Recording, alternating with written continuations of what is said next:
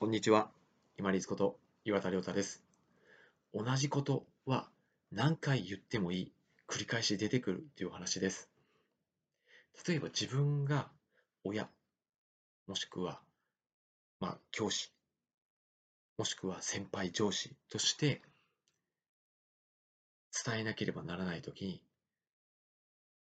また同じことをこの人言わせるのかっていう思い。例えば自分が子として、まあ私もこんなもうおじさんですけれども、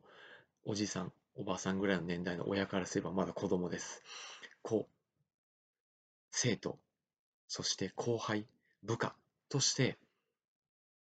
何かを伝えられているときに、ああ、また同じ話してらっていうことって結構ままあると思います。でもそれでいいんです。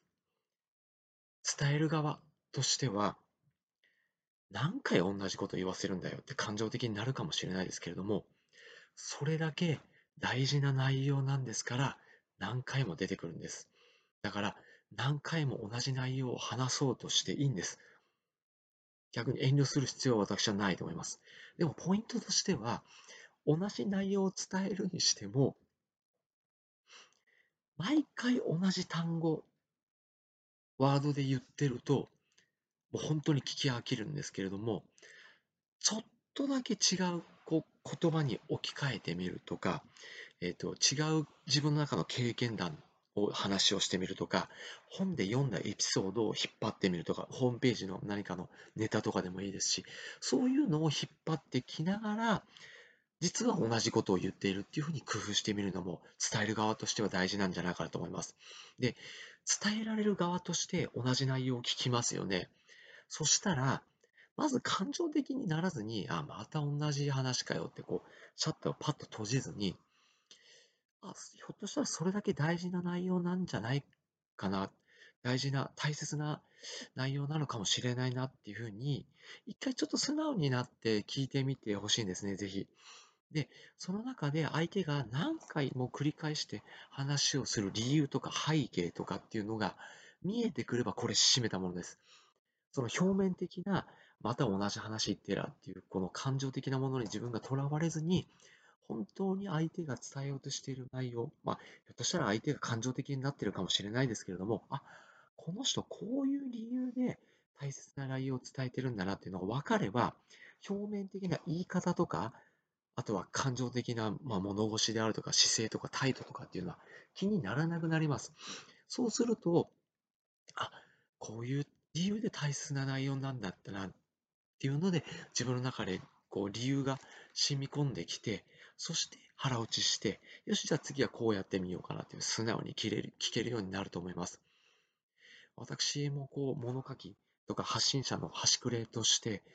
何回もやっぱり同じことってこう伝えたくなるし出てくるんですよね。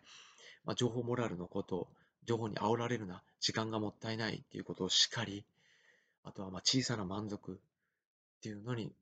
まあ、満たされながら生きていかないと脂質が増えますよとかっていう話しかり、あとは実感覚を増やしながら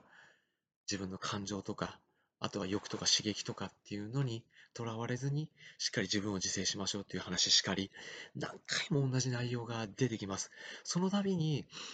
あら、これまたこれ同じ内容でいいのかなって躊躇する部分があるんですけれども、まあ、自分に伝えるように、自分で再確認をするように、こう、微暴録としても、記録として、こういうふうにお伝えさせていただいている部分があります。今後も、あ、またこいつ同じ話してらっていうことが多々あるかもしれません。そこに対するちょっと言い訳に聞こえるかもしれないですけれども、あ、まあ、それだけ大切なものなんだ、なのかもしれんなっていうふうに、ちょっとだけ耳をお貸しいただければ幸いです。伝える側として、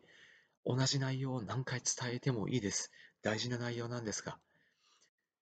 伝えられる側として同じな内容が来たとしても、感情的にならず、すぐに蓋をせず、あ、なんか理由が、この人、こう同じ話をするっていうのは理由があるんだなっていうふうに裏の背景とか理由とか事情を汲み取って聞いていくようにしましょう。そうすると、また一つ、無駄な時間として捉えずにいい内容が自分の中に入ってくるかもしれません。本日もご清聴いただきましてありがとうございました。皆様にとって一日良い日と